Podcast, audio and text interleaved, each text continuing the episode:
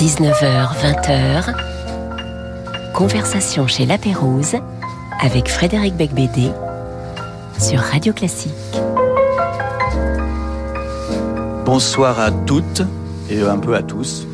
Euh, bienvenue chez La Pérouse pour euh, dialoguer avec Anna Cabana à propos de son nouveau livre intitulé Les comédies de la bonne conscience, publié aux éditions Bouquin. Que d'informations dans cette phrase Énorme. Oui. Là, Mais- vraiment, vous avez tout dit. Je peux me taire. Parce que je suis en face d'une journaliste et donc je voulais quand même faire le, le job, quoi, de donner bien les informations clairement. Euh, Anna Cabana, vous êtes journaliste politique depuis 2001 à Marianne, au Point, au JDD et à présent sur BFM TV Et à la tribune dimanche. et à la Tribune dimanche, tout à fait. Et, euh, et donc vous aviez publié un, un seul roman dont le titre est envoûtant, Inapte à dormir seul chez Grasset. Ouais, c'est un 2010. titre pour vous, ça. hein. Oui, je Mm. me demandais, mais est-ce que c'est toujours le cas? Est-ce que vous êtes toujours inapte à dormir seul? Ah, C'était il y a longtemps. Frédéric, quand même. Voilà. Ça veut dire quoi? Parce que ça veut dire qu'on est, euh, quand on est inapte à dormir seul, ça veut dire qu'on on, est nymphomane ou on est simplement. les hommes vous servent de somnifères pour dormir? Alors, j'ai j'ai peur. C'était, si vous voulez, je crois que c'était, c'était moins sexy que ça, à la vérité.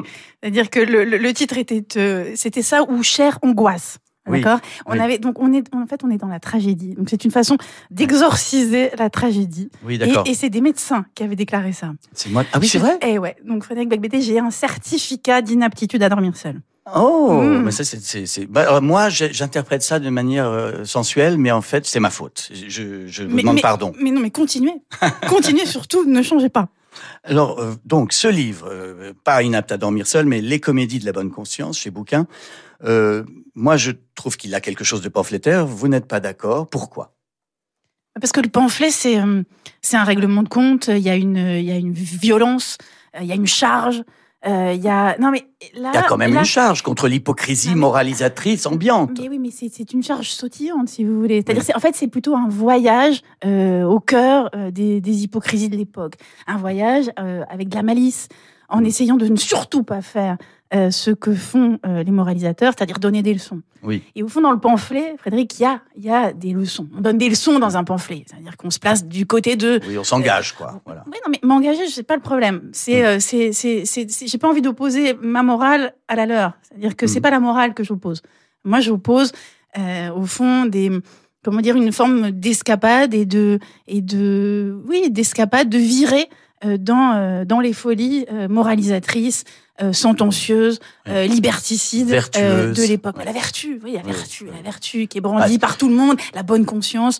euh, Mais tout qui- ça n'a rien de nouveau, parce que euh, Tartuffe de Molière parle de ça, et on vit aujourd'hui une époque de Tartuffe. Est-ce que c'est ce que vous vouliez souligner? Ah oui, la tartufferie, elle est partout. Mais ce qui est, euh, ce qui est intéressant, c'est que c'est que personne, personne ne le ressent comme ça. C'est-à-dire qu'il y a, on a, on a tout, on a absorbé au fond ces tartufferies, et chacun d'entre nous essaie de courir après un petit bout euh, de la bonne conscience à laquelle il peut prétendre. Oui. Et, euh, et ben moi, ce que j'ai voulu faire, c'était l'éloge de la mauvaise conscience. Exactement. Et alors, parfaite transition avec l'extrait que je vais vous demander de lire, qui est la page 16 de votre nouveau livre. Waouh, c'est dur de se lire. Alors, qu'on ne s'y trompe pas. Tenter de reconstituer pièce après pièce le puzzle des méfaits de la bonne conscience n'est pas une façon d'instruire un procès contre la conscience. C'est tout l'inverse. La mauvaise conscience est la conscience par excellence. Victor Hugo l'a génialement démontré en intitulant Conscience, sans préciser mauvaise, ce poème foudroyant où Caïn, condamné par Dieu à fuir sans fin parce qu'il a assassiné son frère Abel, est poursuivi par l'œil. Partout, derrière chaque mur qu'il dresse pour ne pas plus être vu et pour ne plus voir, l'œil le rattrape et le regarde, jusque sous la terre, jusque dans son sépulcre. Quand il se fut assis sur sa chaise dans l'ombre et qu'on eut sur son front fermé le souterrain, l'œil était dans la tombe et, regardait regardait. Caïn. Vers inoubliable, Frédéric, cet œil, c'est sa conscience, la mauvaise, celle qui rattache Caïn, le fratricide, à l'humanité. Le fait d'éprouver de la mauvaise conscience signe tout simplement son appartenance au genre humain. Et c'est ça que j'ai voulu raconter. C'est magnifique parce que, au fond, la bonne conscience, c'est essayer d'être euh, mieux que les autres, alors que la mauvaise conscience, c'est simplement être lucide et être un, un être humain. C'est ce que vous dites. Ouais, c'est rattaché à l'humanité. Ouais. Victor Hugo, vous savez, euh, était un habitué de chez La Pérouse. il a peut-être dîné euh, à la table où nous sommes en train de discuter. Eh bien voilà, les particules volaient autour de nous et peut-être qu'on va être un peu touché par cette grâce, hein, sait-on jamais. Tout à fait. Alors, euh, c'est un, aussi un texte sur le politiquement correct. Bon, alors, revenons au début du politiquement correct. Le politiquement correct a été inventé aux États-Unis vers le milieu des années 90 pour ne pas blesser les minorités, pour donc faire preuve de tolérance et d'humanité. C'est vrai, au départ, c'est une belle idée, le ah, politiquement correct. C'est une belle idée plein de bonne conscience. C'est-à-dire c'est pour voilà, c'est pour ne pas heurter, pour ne pas froisser. Et c'est au fond le, terreau du politiquement correct, c'est la culpabilité.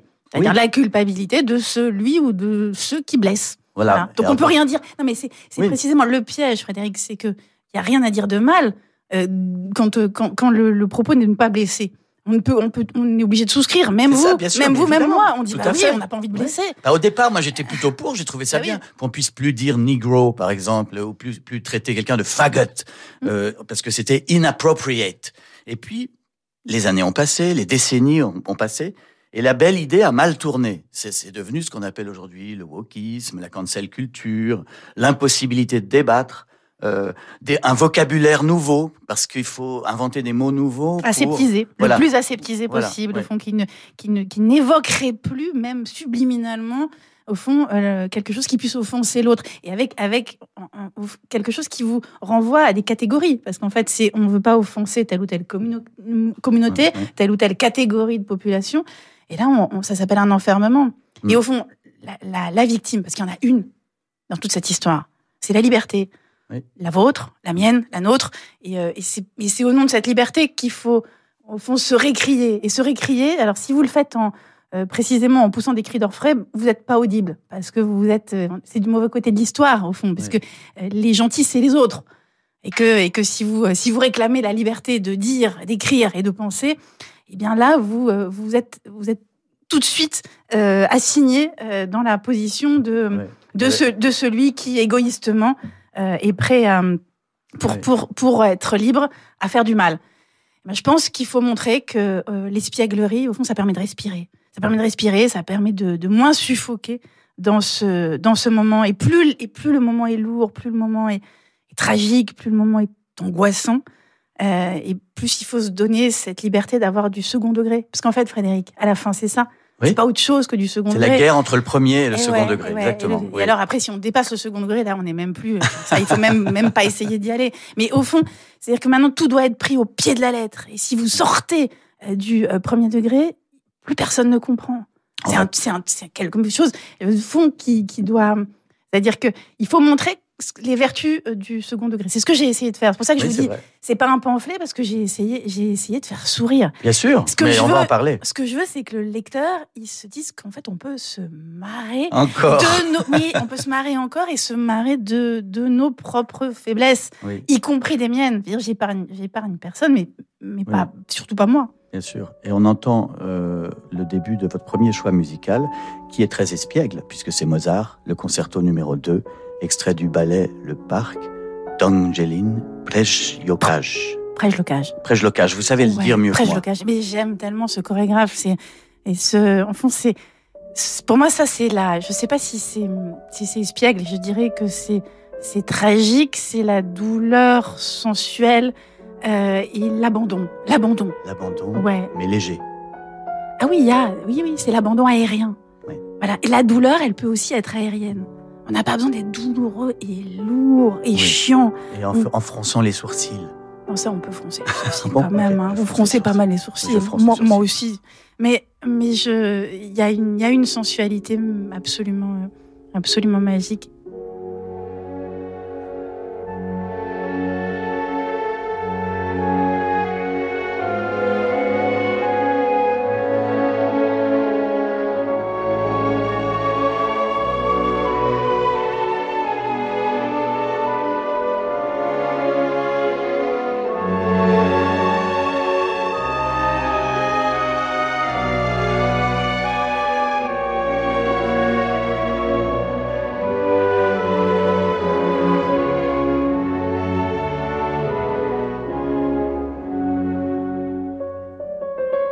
Moi, j'ai voulu faire de la danse pour pouvoir danser là-dessus. Mais c'est, il faut être, euh, il faut être Aurélie Dupont. C'est-à-dire que c'est vraiment le l'envol, l'envol, mais avec avec le lest qu'il faut. C'est-à-dire que vous avez conscience dans cet envol-là de la dramaturgie, de mhm. la tragédie, du fait qu'au fond on va tous crever, que tout ce qu'on peut gagner avant ça, c'est un peu de légèreté.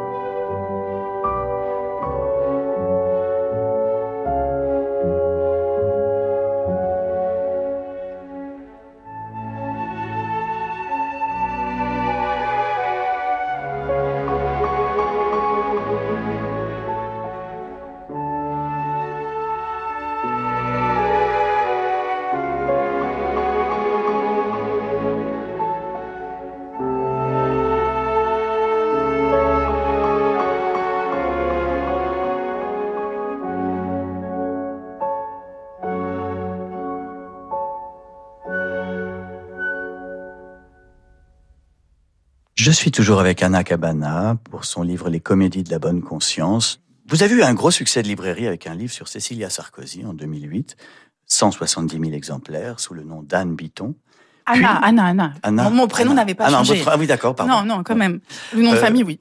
Vous aviez également publié euh, d'autres essais politiques, euh, Villepin, La verticale du fou en 2010, Juppé en 2011. Euh, et ça fait un certain temps que vous n'avez pas écrit, je crois pas. Et tout d'un coup, là, vous revenez avec ce, recueil de choses vues. Parce qu'au fond, euh, c'est, je disais, un essai, un essai sur la liberté, mais c'est aussi des portraits. Et peut-être que c'est ça que vous préférez faire, j'ai l'impression. Le Villepin, le Juppé, ou ce que vous avez écrit sur Sarkozy, c'était aussi par goût pour ces personnages.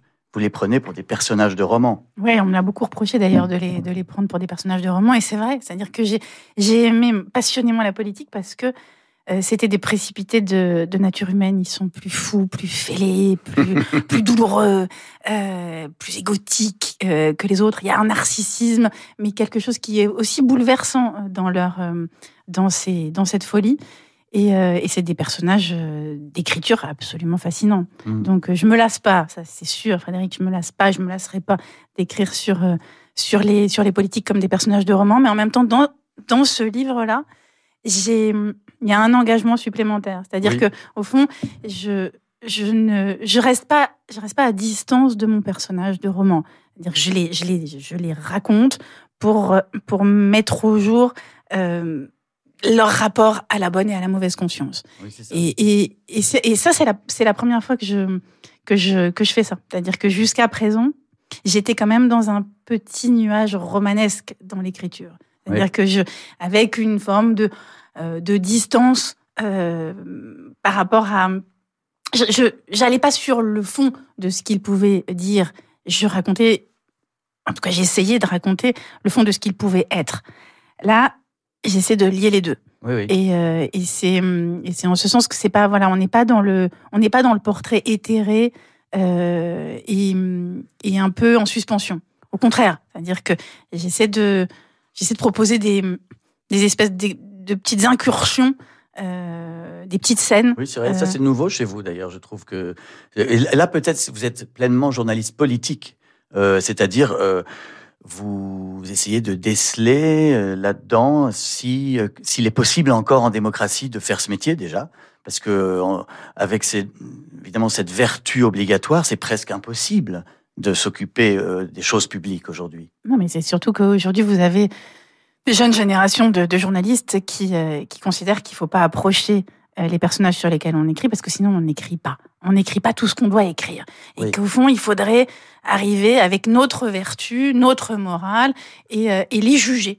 Voilà, les juger. C'est-à-dire mmh. que moi, c'est pas mon, c'est pas du tout ma conception du journalisme. Pour moi, le journalisme, c'est, c'est d'essayer d'approcher au plus près euh, et le tempérament et les motivations euh, et les fondamentaux de celui sur lequel j'écris, mais en, en tenant, en, enfin, en m'empêchant euh, au départ de le, de le juger, c'est-à-dire que les, mais le juger c'est pas c'est pas le sujet. le sujet c'est de le donner, c'est de le donner à entendre, de le donner à comprendre. Et, et, et en fait, quand vous avez cette démarche-là, vous pouvez dire beaucoup, beaucoup, beaucoup plus de choses qu'avec juste un jugement euh, idéologique. Il n'y a pas besoin de mettre l'idéologie à cet endroit-là. Oui, mais alors je vous rétorquerai, euh, bah, je me mets un peu dans la peau d'Edoui Plenel maintenant, d'accord? N'en faites pas trop, sinon je quitte, je quitte, ce salon. Non, mais imaginons, euh, le journalisme que vous défendez, donc, est un peu un journalisme de connivence, puisque vous devez les connaître, les fréquenter. Mais vous savez quoi, c'est un journalisme d'agent double. En fait, on est des agents doubles quand on fait ce métier. C'est-à-dire qu'on doit s'approcher de son sujet et on doit après, on s'en éloigne. Il y a une élasticité. Au fond, vous, vous, vous, arrivez à quelque chose quand vous êtes élastique, quand vous, vous arrivez à vous approcher très près et à repartir. Et c'est dans cet aller-retour que se joue votre liberté de journaliste, votre liberté d'écrivain. C'est je vais, je viens. Et vous, et, et, et vous ne, il faut pas rester dans aucune des deux postures, si vous mais voulez. alors, ça veut dire que vous, vous êtes une traîtresse, une traîtresse. Vous espionnez, vous prenez des notes comme François-Olivier Gisbert, par exemple, et ah, après vous balancez tout. Eh, mais c'est mon maître, François-Olivier Gisbert. Ah il, a été mon maître, mon mentor. Il m'a, il m'a embauché euh, au point. J'y ai passé dix ans. Euh, j'ai, euh, j'ai pour lui une, une estime infinie, une très grande tendresse, et je, et une grande admiration. Et parce que précisément, il est resté libre. Franz, il appartient à personne. Mm. Et c'est ça la liberté. C'est-à-dire que vous dites connivence. La connivence, c'est un gros mot maintenant. Les, les, attendez, les vertueux dans notre époque euh, se baladent avec la pancarte. Ah, connivent, connivent. Mais attention, la connivence, c'est quoi? C'est d'être, c'est de rester dans un camp. C'est de choisir son camp et d'y être. Moi, je suis désolée, Franz, il a choisi aucun camp et il n'est nulle Oui. part. Et quand vous croyez qu'il est là, en fait, il est de l'autre côté. Et encore, et encore, et ainsi de suite. Alors, Non, mais alors, je, Ouais. je- je suis désolé, je fais exprès de vous embêter, alors que, je- au fond, je suis d'accord avec vous. Mais, mais est-ce que vous pensez pas qu'un vrai journaliste politique, ça doit enquêter sur la probité comme un chevalier blanc, alors que si vous les fréquentez, que vous déjeunez avec eux, que vous les, voilà, vous risquez de devenir leur copain ou leur copine, et puis à ce moment-là, de ne plus être objectif? Je, vous dis ce que vous dirait quelqu'un. Non, alors vous savez, c'est pas c'est pas objectif le sujet, c'est d'être honnête. Non, mais c'est à dire qu'on n'est pas objectif. Mais même, attendez, vous croyez que les moralisateurs ils sont objectifs? La subjectivité du moralisateur, elle est elle est au moins euh, sinon égale. Ah, quand que- Non, non. Mediapart sort une affaire, euh, mais non, ils- mais- ils, ils vont pas dîner avec, avec Non, le sujet. Ils sortent, mais ils sortent pas des affaires sur tout le monde. Euh, Mediapart choisit les sujets sur euh, les sujets, les personnes sur lesquelles euh, ils enquêtent, et, euh, et, personne, personne ne fait ce métier dans une vraie objectivité. Ça n'a même pas de sens. Au fond, là aussi, on est dans la vertu quand on prétend à l'objectivité. Moi, je, je pense que le sujet, c'est la, c'est l'honnêteté que Mm. vous que vous avez. Et en fait, quand vous êtes, même quand vous aimez, euh, quand vous aimez euh, quelqu'un d'amitié euh, et dans, dans des personnages sur lesquels vous écrivez, au fond, le moment où vous écrivez, vous êtes tout seul devant votre ordinateur. À ce moment-là, vous, êtes, vous, vous retrouvez votre liberté et la solitude. Mhm. Si vous voulez, il n'y a pas. Et, et, et vous êtes souvent plus dur avec quelqu'un pour qui vous avez euh, de l'affection, parce que vous avez de l'estime, que vous espérez plus, vous espérez mieux, vous espérez que- qu'il ou elle sera plus courageux. Euh, et, et, vous, et votre plume, il y a, comment dire, elle récupère sa liberté. Vous la retrouvez, votre liberté, quand vous écrivez. Vous savez bien que quand on écrit, en fait, on n'appartient vraiment à personne d'autre qu'à soi-même. Et peut-être parfois même, il y a des choses qui, nous échappent. Et c'est ça, euh, c'est à cet endroit-là que, que la, c'est la seule question qui, qui enfin, la seule chose qui vaille, c'est ce, ce, ce que vous écrivez quand vous écrivez sur eux. Et là-dessus, on peut être jugé. Moi, je demande à être jugé sur ce que j'écris sur les gens. Parce que vous parlez de, de, de la question, donc je me permets de vous en parler parce que c'est un peu un des sujets du livre. Vous, parlez de votre euh, amour pour euh, Monsieur Blanquer. Mon mari, vous voulez votre dire mari, l'ancien ministre de, de l'Éducation nationale, et euh, vous dites vous avez souffert d'être accusé de non-objectivité, notamment à propos d'Emmanuel Macron quand, quand votre mari était euh, au gouvernement. Alors, je, je rappelle une liste assez amusante parce que il y, a, eu quand même pas mal de journalistes qui ont fréquenté des hommes politiques, Anne Sinclair avec DSK, Christine Ockrent, Bernard Kouchner, Audrey Pulvar, Arnaud Montebourg, Valérie Trier-Veller avec François Hollande, Béatrice Schoenberg avec Jean-Louis Borloo, Catherine Ney avec Albin Chalandon, euh, Marie Drucker avec François Barouin. Euh, voilà, je donne une liste là, mais c'est vrai que c'est quelque chose qui, c'est presque une tradition, ça arrive. Voilà, c'est des choses qui se produisent quand les journalistes rencontrent les hommes politiques. Comment vous avez pris cette période-là C'était une période assez dure. Moi, je me souviens qu'à l'époque, je vous avais vu. C'est euh, l'enfer, c'était vraiment l'enfer. C'est Mm. professionnellement et personnellement, ça a été euh, clairement l'une des périodes les plus, les plus douloureuses parce que, parce que devant, devant me justifier d'être d'être une femme libre, c'est-à-dire euh, lui c'est lui et moi c'est moi. Et, euh, ce que je vous disais sur, euh, sur l'écriture, ça vaut aussi pour la parole. C'est-à-dire que quand vous.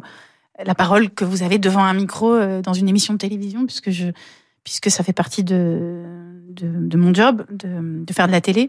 Et, et, je, là aussi, je demande à être jugée sur ce que je dis, sur ce que je dis, sur ce que j'écris.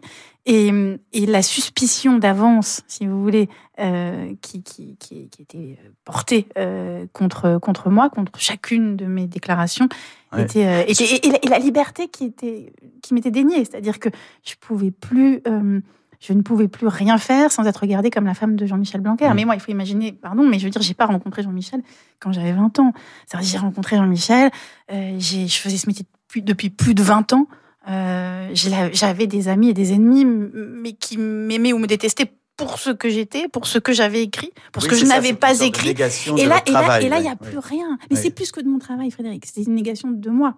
C'est-à-dire que je ne valais, ne comptais euh, que parce que j'étais devenue euh, la compagne puis l'épouse d'un ministre de l'Éducation nationale. Non mais pardon, mais il faut il faut imaginer c'est que en fait quand vous vous le savez, je, je peux pas vous dire que je tombais de l'armoire. Je tombais pas de l'armoire. Qu'il ne faut pas Mais- euh, éviter justement alors à ce moment-là de Ah, on peut pas contrôler, mais enfin. Ah non, mais on peut, on peut, on peut éviter. C'est-à-dire qu'on peut éviter au sens où on peut s'interdire, option 1. Mhm. On peut cacher, option 2. Mhm. Et après, on peut décider de, de vivre intensément et dangereusement. Et c'est, euh, je crois que, je, je crois que ça sera, c'est, l'histoire de ma vie. C'est-à-dire que je, je serai pas autre chose que quelqu'un qui, qui vit dans l'intensité. Et, et je, je savais euh, que j'allais prendre des coups, mais je pensais qu'au, fond, ce que j'avais fait avant euh, serait porté à mon débit ou à mon crédit. Que, que si vous voulez que ça recommencerait pas de zéro dès l'instant, dès l'instant où je. Où, Bah non, où- mais où je regardez, vous serais- êtes toujours journaliste, Euh, ça va quand même. Ouais, mais j'ai été. Il y a eu une période été- quand il était ministre, Ouais, c'était pas facile. J'ai été protégée par certains de mes employeurs et pas par tous. Ouais, ouais. Euh, certains de mes employeurs ont considéré que, hum, bah, que ils me maintenaient leur confiance et, et d'autres non. Hmm. Euh, là aussi, c'est intéressant. Après 20 ans. Mais euh, il y a eu une sorte de jurisprudence. Enfin, je veux dire que on demandait toujours aux journalistes de quitter leur boulot, mais jamais aux, aux hommes politiques. C'est ça qui est bizarre. Je trouve c'est assez macho au fond. Vous voyez, je veux dire, on reprochait à, à- à Béatrice Schoenberg euh, d'être avec Jean-Louis Borloo, mais, mais Parce que les gens imaginent que c'est mieux d'être politique que journaliste. Ah vous oui, savez quoi ça. En vérité, Frédéric, ils ont tort. ils ont tort. Ils ont vraiment tort. Je veux Bien dire, il n'y a pas y a pas moins libre euh, qu'un qu'un membre Oui. d'un gouvernement. Et il faut euh, pour faire ce métier de fou, euh, il faut être porté par soit par une idée de soi-même, soit par une idée de la France, soit par les deux, euh, mais qui de toute façon euh, fait de vous un, un être humain euh, assez anormal, si vous voulez. Et, et puis il faut être prêt à, à abdiquer d'un peu de sa liberté. Et c'est là que moi, je, C'est là que je- vous arrivez pas. Là, je peux pas. Non, là, là, là, là, c'est là, c'est la limite entre tous. C'est-à-dire que je, ce qui m'a fait le plus de mal, c'était la- l'absence de liberté. Et Jean-Michel avait fait ce choix, mais moi non. Bon, votre deuxième choix musical, c'est inspiré de Purcell, mais c'est Close No Me, Cold Song.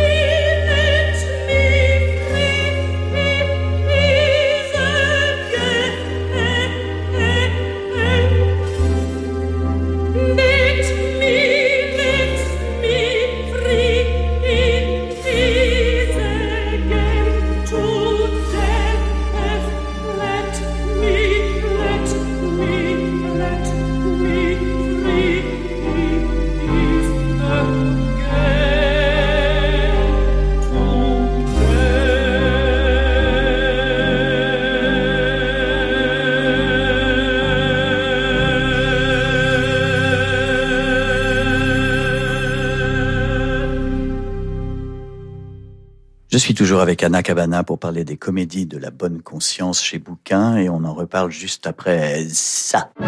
Ce soir à 20h, soirée exceptionnelle depuis la Philharmonie de Paris. Alexandre Kantorov interprète le concerto pour piano numéro 5, dit l'Égyptien, de Camille Saint-Saëns, aux côtés de l'Orchestre de Paris. Un concert mené par Klaus Makela qui présentera ensuite un programme éclectique et dense avec la deuxième symphonie de Schumann et le Lacrimae Antiquae de John Doland.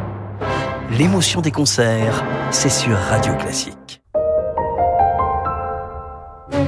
Vivez une soirée inoubliable avec Philippe Jarouski le samedi 2 décembre à l'Opéra Royal du Château de Versailles. Contre-ténor incontournable aux grandes prouesses vocales, Philippe Jarouski vous propose, dans son récital Airs oubliés, de découvrir des compositeurs méconnus de la fin de la période baroque, tels que Hasse, Léo ou encore Yomelli. Un programme exceptionnel avec Philippe Jarouski le 2 décembre à l'Opéra Royal du Château de Versailles. Réservation sur châteauversailles-spectacle.fr. Andreas Scholl vous emmène à la découverte de František Touma, compositeur baroque méconnu de Bohême. Accompagné du tchèque ensemble baroque et Roman Valek, le contre-ténor retrouve son répertoire de prédilection dans un programme entièrement inédit. František Touma par Andreas Scholl et le tchèque ensemble baroque. Un album aparté. C'est une rencontre de chefs-d'œuvre, une exposition dialogue entre les collections du musée de Capodimonte de Naples et celles du Louvre. Titien, Caravage, Raphaël, Ribera, Guido Reni, les trésors du musée napolitain entrent en résonance avec les merveilles de la Renaissance et du baroque italien conservés au Louvre, dans un dispositif inédit au cœur des collections, quand deux musées européens majeurs s'unissent. Naples à Paris, le Louvre invite le musée de Capodimonte jusqu'au 8 janvier. Protégée de Marie-Antoinette et amie de Vigée Lebrun, Anne Valeyère-Coster est l'une des très rares femmes peintres du XVIIIe siècle spécialisées dans les natures mortes et les fleurs. La subtilité et l'intemporalité de ses œuvres marqueront ses contemporains. Aucune collection n'était complète sans une de ses créations. Provenant de collections privées, 25 natures mortes de cette femme artiste seront dévoilées jusqu'au 16 décembre à la galerie Éric Coatalem, 136 rue du Faubourg Saint-Honoré, Paris. De fabuleuses œuvres d'art, c'est Fab Paris, tout l'art du monde sous un même toit. De l'Antiquité à nos jours, 110 prestigieuses galeries internationales retracent l'histoire de l'art du monde entier à travers de remarquables découvertes d'archéologie, joaillerie, art moderne, contemporain et bien sûr les beaux-arts, sans oublier le design. Fab Paris vous attend jusqu'à demain au Grand Palais éphémère à Paris. Tous les détails sur fabparis.com. Un message du pianiste Jean-Nicolas Diatkin. Pour mon récital du 4 décembre Salgavo, j'ai choisi d'interpréter trois sonates qui incarnent l'âme romantique. La sonate Claire de lune de Beethoven, celle en si mineur de Liszt et la troisième sonate de Chopin. Trois œuvres d'un profond humanisme. Jean-Nicolas Diatkin en récital, Salgavo, le lundi 4 décembre, 20h30. Réservation sur salgavo.com.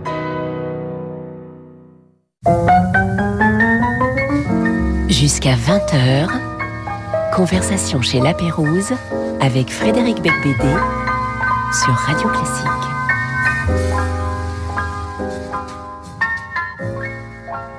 Anna Cabana, donc on est ensemble encore un petit peu pour parler des comédies de la bonne conscience, votre nouveau livre. Et dans ce livre, il y a plein de portraits euh, assez étonnants. Il y a notamment euh, une euh, visite chez Dominique Strauss-Kahn à Tanger en juillet dernier. Ah, pas chez lui, hein, c'est, je Ah. le croise dans un hôtel. Ah d'accord. Non, je ne vais pas chez lui. Strauss-Kahn, je, Ah oui. je le précise. Ah oui, c'est vrai que c'est un peu, enfin, c'est risqué. Ça aurait pu être risqué à une époque. Voilà. Bref, et vous voyez un homme détruit en fait. Vous vous décrivez Dominique Strauss-Kahn comme quelqu'un qui est presque euh, anesthésié par. euh, Oui, c'est pas pareil détruit, anesthésie. Oui. Justement, il n'est pas détruit. Sa façon de résister à toutes les formes de destruction, c'est c'est une indifférence de l'être. C'est-à-dire que c'est une, c'est une façon de, de proclamer, sans, sans le dire, hein, c'est une proclamation muette, Oui. que rien n'est vraiment ni grave, ni important, Oui. ni bien, ni mal. Et Frédéric, c'est c'est pas complètement faux. Non, on, sait, mais en même temps, c'est pas vivant. C'est pas vivant. Il n'y a pas d'intensité. il n'y a pas de passion. Euh, C'est-à-dire que vous avez un homme qui euh, qui ne Qui s'est protégé. qui, qui s'est qui s'est qui s'est protégé, qui s'est qui s'est emmuré, qui a euh, qui a créé un, un univers dans lequel il n'est pas atteignable euh, par par des grands sentiments, des grandes émotions, des grands bouleversements. Hmm. C'est-à-dire qu'il y a il y a rien de tout ça ne peut l'atteindre, mais ça veut dire pas de grande joie non plus, Mais non. pas de grands emportements merveilleux non plus. Et le seul moment où euh, où, où j'ai vu Dominique Strauss-Kahn autrement, c'était quand euh, quand il a été quand il les fameuses images euh, donc euh, de la de la marche menottée euh, à, à New York. Là, il y avait dans dans ses yeux à Dominique Strauss-Kahn d'abord dans sa tenue, le corps soudainement n'était plus voûté mais était droit comme jamais, avec une verticalité qu'on lui avait jamais connue. En tout cas, moi, j'ai jamais vu. Dominique Strauss-Kahn aussi droit, mais parce qu'il était habité par la colère. Là, c'était un grand sentiment. Il était fou furieux. Et la colère le rendait presque beau, parce que il il y avait une transfiguration. Au fond, il était sorti de l'indifférence. Et à ce moment-là, euh, moi, je, je c'est à ce moment-là qui m'a touché. Voilà, ce qui m'a touché de Dominique Strauss-Kahn, c'est sa colère.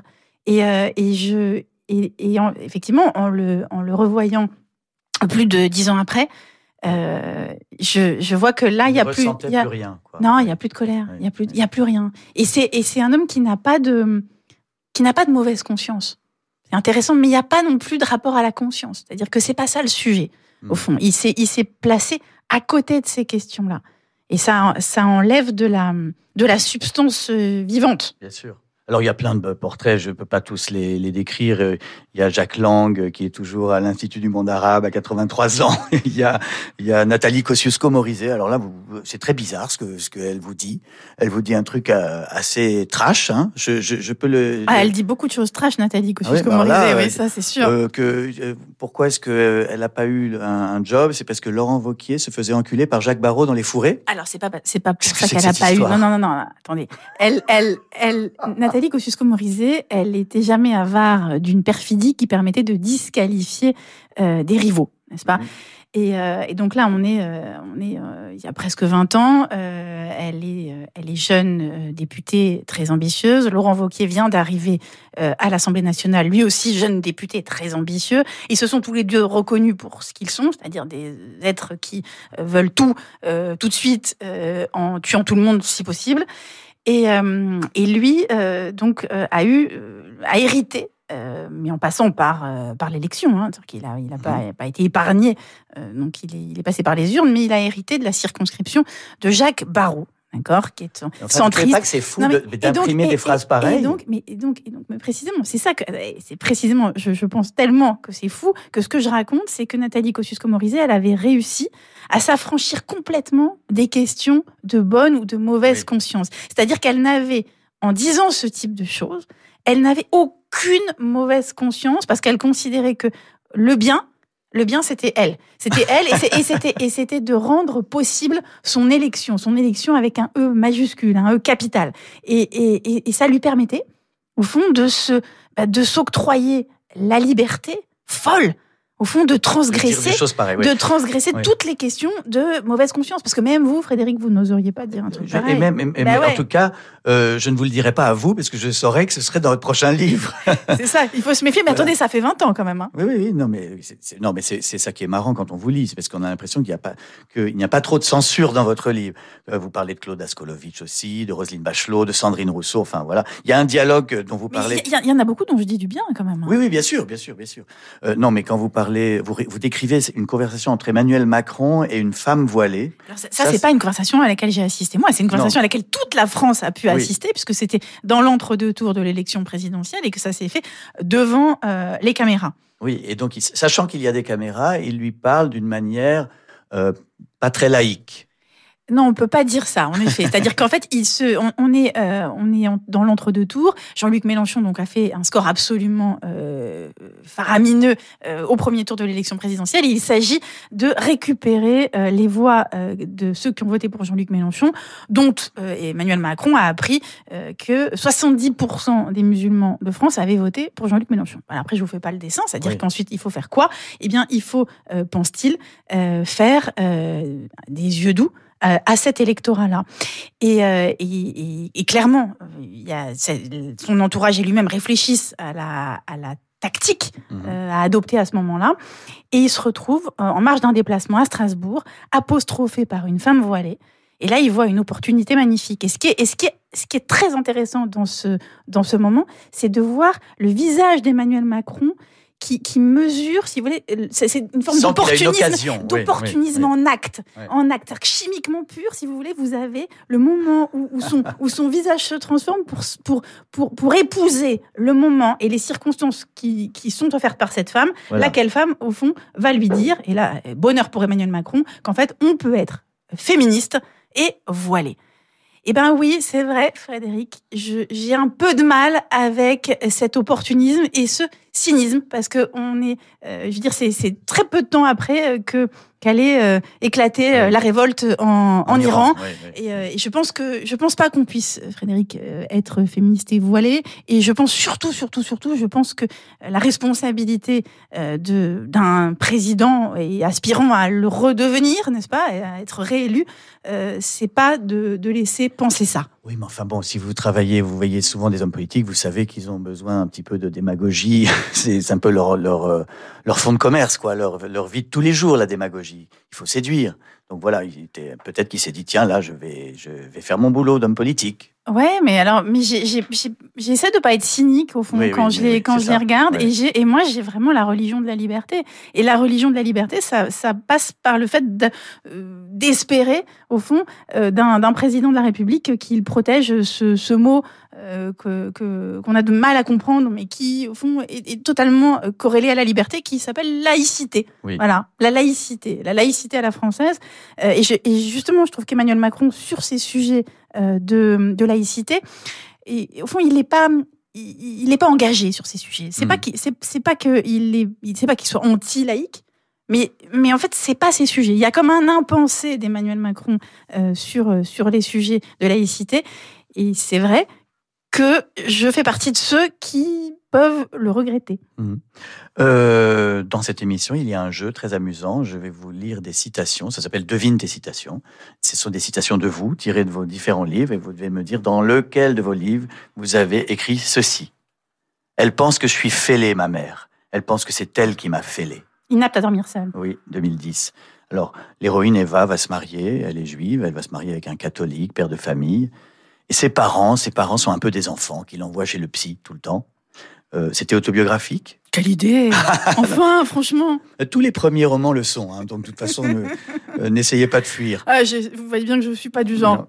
Est-ce que vous êtes fêlé, Anna Cabana? Ah, mais oui. Ah, complètement. Mais fêlé au sens où vous Je laissez laisse passer, la lumière. Enfin, j'espère. comme dit Léonard Cohen. J'espère bien que Mm. les fêlures servent au moins à ça. Parce qu'elles font tellement de mal par ailleurs qu'on espère que la lumière passe. Euh, alors, troisième choix musical, c'est Vangelis, la musique du film 1492 euh, de Ridley Scott, produit par mon copain Alain Goldman. Ah, alors si c'est 92. votre copain, Ah oui.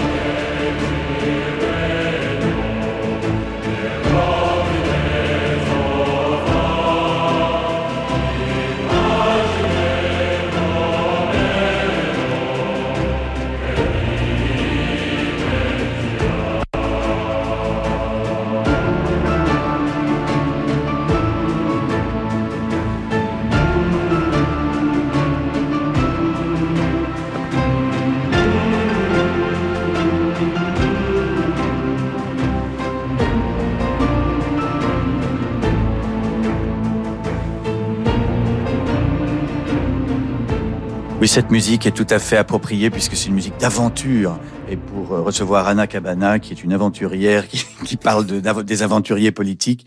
Alors, je continue, devine tes citations. Je vous donne encore une phrase de vous. Elle est dans quel de vos livres? J'aime ces instants rares où leur masque se fêle. Quelques minutes de vérité. Bravo, 2016. Donc toujours ce, cette, cette question de la fêlure qui vous obsède. Alors, j'enchaîne, une autre. Vous n'aimez que les personnages de romans. Vous m'avez transformé en personnage de roman. Vous m'avez foutu à poil. Je n'aime pas être à poil. Je déteste votre livre. Juppé dans quelques minutes de vérité. Oui, c'est Alain Juppé qui vous dit ça.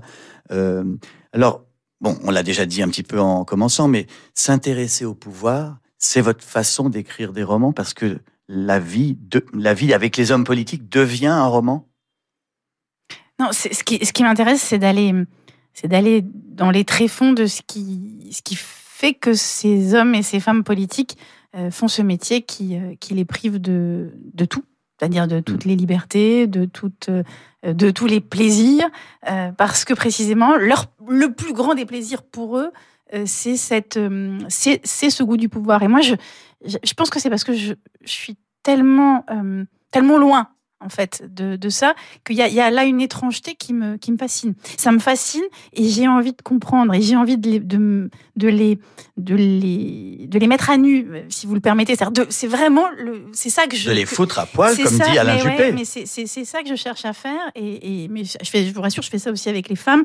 Et, et ce qui m'intéresse, c'est de, de montrer le, le degré de fragilité, euh, des tempéraments euh, de ceux qui font ça. C'est-à-dire qu'il y y a des fragilités, il y a des forces et des fragilités, et tout ça vient s'entrechoquer, se croiser, se contrarier, se contredire, et c'est vraiment à cet endroit-là qu'il se passe quelque chose. Je vous dis quelque chose de chimiquement romanesque, c'est-à-dire qu'on est, Mhm. bien sûr qu'on est dans le roman. On est dans le roman parce que parce que tout est plus fort, plus dangereux, euh, plus euh, plus exposé que euh, que dans la vie normale. Mhm. Euh, je me souviens d'une, j'ai une anecdote à ce propos. C'est que je faisais un spectacle au Bataclan, le DJ set littéraire. C'était juste euh, au moment entre deux confinements, et donc euh, il était totalement interdit de danser. On devait être masqué. Et je me souviens, je, je vous avais invité. Vous étiez venu à ma grande surprise avec le ministre de l'Éducation en exercice. C'était Et- mon mari. On a éteint la lumière pour que vous veniez vous asseoir après les- les- le public pour pas pour pas être trop vu. Et puis quand les gens se sont mis à danser, vous êtes éclipsé parce que vous n'avez pas le droit. C'était interdit. Mais attendez, mais ça a été très difficile de s'éclipser. On aurait rêvé de danser, Frédéric, enfin. Mais non, mais C'est-à-dire que- c'est mais pour dire ce que mais c'est que les contraintes. Mais c'est l'illustration de la privation de liberté. Mais bien sûr, C'est-à-dire qu'en fait, évidemment que. Et que- c'était très dangereux même, parce que d'être vu dans un spectacle aussi décadent que le mien, euh, pour le ministre. Non, mais même rien qu'à côté de vous, Mais c'est- même oui, sans, aurait sans danser, déjà rien qu'à côté de vous, ça aurait pu c'était très, très, très grave. dangereux. Très très grave, oui. mais je vous ai dit que. Vous avez été très courageux. Oui, voilà, c'est ça. Euh, alors non, ça, ce qui est intéressant dans votre livre, je trouve, c'est ce que vous dites sur euh, choisir son camp. C'est-à-dire qu'aujourd'hui, on est un peu obligé, quand on veut défendre la liberté contre ce que vous appelez l'inquisition moralisatrice actuelle, euh, ah ben, on se retrouve vite catalogué réac. Euh, vous parlez d'ailleurs de moi-même, hein, je suis, je suis dans votre livre, euh, genre, euh, ben voilà, le pauvre, il s'est retrouvé en couverture de Valeurs Actuelles simplement parce qu'il il voulait euh, critiquer une certaine doxa euh, ultra féministe. Bref, donc je me suis retrouvé récupéré par l'extrême droite en fait. Et c'est vrai que ça, ça, c'est un problème parce que comment faire pour ne pas choisir euh, ni woke ni réac? Et c'est la question que vous posez dans votre livre. Mais en fait, vous savez bien, parce que là, pour le coup, c'est quelque chose que vous éprouvez, euh, et encore plus ces derniers temps. C'est-à-dire que là, Mhm. on sent, on sent que l'étau est en train de, de, de, de se resserrer pour essayer de cataloguer et de vous mettre. euh, C'est-à-dire que si vous n'êtes pas, au fond. euh, Si vous n'êtes pas woke, n'êtes vous êtes- pas vous woke, êtes un- un facho. Vous Ouais. êtes un réac. Mm. D'ailleurs, mais c'est- toute la, mais c'est même toute la rhétorique de d'un Kevin Lambert quand quand il Mm. explique euh, qu'il a qu'il a eu recours, enfin quand, fait quand il claironne sa fierté d'avoir eu recours euh, à des sensitivity readers pour son pour son roman euh, et Qui vient d'avoir le prix et Médicis. qui vient d'avoir le prix Médicis, en effet. Donc, mais euh, donc très fier euh, d'avoir euh, d'avoir eu recours euh, à une sensitivity reader et qui dit euh, que n'en déplaise euh, aux réactionnaires, c'est comme ça qu'on peut faire de la grande littérature. Ben, moi, je suis désolée, mais c'est pas parce que on on ne, on ne souscrit pas à cette idée euh, qu'il faille recourir euh, à des sensitivity readers qu'on est, On est pour autant. Je veux dire, on a le droit de, ouais. on a le droit de refuser ce syllogisme-là. En tout cas, je vais vous dire, on est, on a le devoir de, de se, de combattre, au fond, cette assignation Oui. euh, à, euh, à la réaction. Euh, vous dites d'ailleurs, il y a un manifeste à la fin, enfin pas vers la fin, mais par là. Euh, je vais lire ce que vous dites. C'est comme une méthode, vraiment. Pour résister à la fureur des temps, il n'y a pas un dogme à opposer à un autre, simplement quelques réflexes à adopter, presque des exercices spirituels, une hygiène mentale, braver les vents dominants, s'astreindre au pas de côté, ne pas avoir peur des cas de conscience, au contraire, aller au-devant d'eux, d'un cas de conscience à l'autre, encore et encore. Petit jeu de mots lacanien, là, euh, encore en un mot et encore en deux mots. Les corps vous disent presque tout ce que vous voulez savoir, pourvu qu'on les regarde. Moi, j'aime beaucoup ça. Développer ce manifeste, Anna Cabana. Qu'est-ce que ça veut dire braver les vents dominants? Euh, Prenons un exemple. Euh, le conflit israélo-palestinien. Vous arrivez à faire ce pas de côté, sortir de son camp? C'est pas évident. C'est pas facile. Mais attendez, c'est très difficile. Quand je, enfin, je veux dire, quand je parle euh, d'hygiène mentale euh, et d'exercice spirituel, c'est que euh, ça vous oblige à, à un truc que je conseille à tout le monde et qui est très très très difficile parce que voilà, sur lequel moi-même je bute tout le temps, tout en y revenant autant que je peux, c'est penser contre soi-même. Oui, penser exactement. contre soi-même. Oui. Voilà, c'est pas autre chose en fait. Penser contre soi-même. Mais quand vous pensez contre vous-même, eh bien, euh, au fond, vous allez dans tous les coins, les recoins de la mauvaise conscience, de la bonne conscience aussi, parce que en fait, il n'y a pas, euh, si vous voulez, les- la bonne conscience n'est pas chez l'autre. Et, euh, et- moi, je serais remplie de mauvaise conscience. En fait, on est tous des puissants fonds et sans fin de bonne et de mauvaise conscience. La question, c'est d'aller explorer toutes les parts de soi-même et de ne pas, euh, par facilité, par paresse intellectuelle euh, et par souci de conformisme, euh, se contenter de, euh, de ce qui paraît le plus vertueux. François Sagan euh, a une question à vous poser. J'ai toujours eu des reproches comme ça, comme les petites filles avec les, les grands-oncles un peu sévères. Pourrait faire mieux, n'a pas soigné sa copie, aurait dû faire plus long, aurait dû faire plus court, n'a pas soigné son style. euh, Des reproches d'enfants. Mais c'est un lieu commun, évidemment, qu'il y a une infantilisation des femmes. Mais après, vous savez, les femmes peuvent aussi en jouer de cette infantilisation. C'est-à-dire que le jeu, il se fait dans, dans les deux sens. Euh, moi, je suis pas une victime.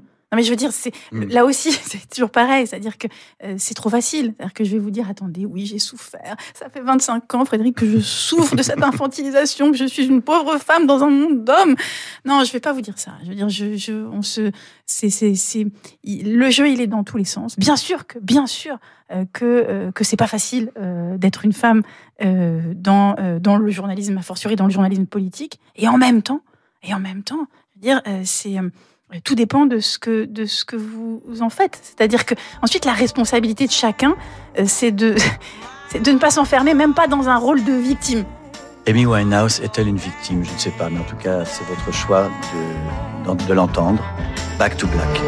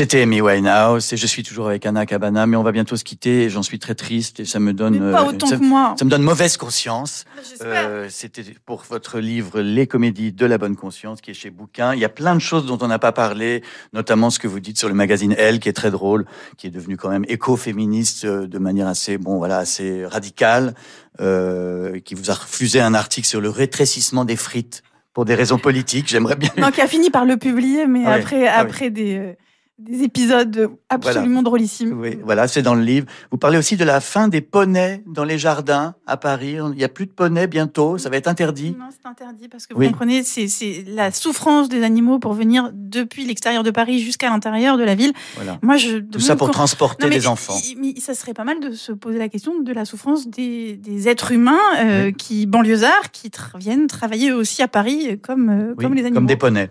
Et puis, euh, puis aussi le rire de Mbappé en conférence de presse. Il y a tout un chapitre, c'est assez marrant parce que c'est vrai que euh, à la fois il est, il est libre, il est innocent quand il rit, et puis temps, il y a pas de devrait avoir honte. Il devrait avoir honte. Oui, voilà. mais en même temps, c'est le rire de la mauvaise conscience. Ça, c'est, c'est- et, et il n'a pas, euh, il n'est pas assez classe et il, il ne s'est pas assez débarrassé de la vulgarité pour devenir le rire de la liberté. Mais ça tenait pas à grand chose. ça aurait pu être le rire de la mauvaise conscience et de la liberté. En tout cas, vraiment, c'est un livre que je conseille parce que c'est un livre où vous cherchez la nuance, vous cherchez justement à ne pas basculer dans un camp ou dans l'autre et à rester tout simplement une femme intelligente, Anna Cabana.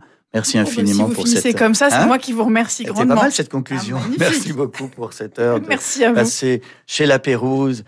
Euh, merci à toute l'équipe, le producteur Philippe Gau, Mathieu Roclago à la réalisation et Jérémy Bigori pour la programmation. Dans un instant sur Radio Classique, vous avez rendez-vous avec Laure Maison pour le concert du samedi soir. Ne manquez pas Saint-Saëns et Schumann interprété par l'Orchestre de Paris, dirigé par Klaus Makela avec le jeune et talentueux pianiste Alexandre Kantorov.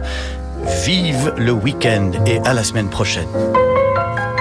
Conversation chez La Pérouse avec Frédéric Becbédé en partenariat avec le Figaro Magazine. Également disponible en podcast.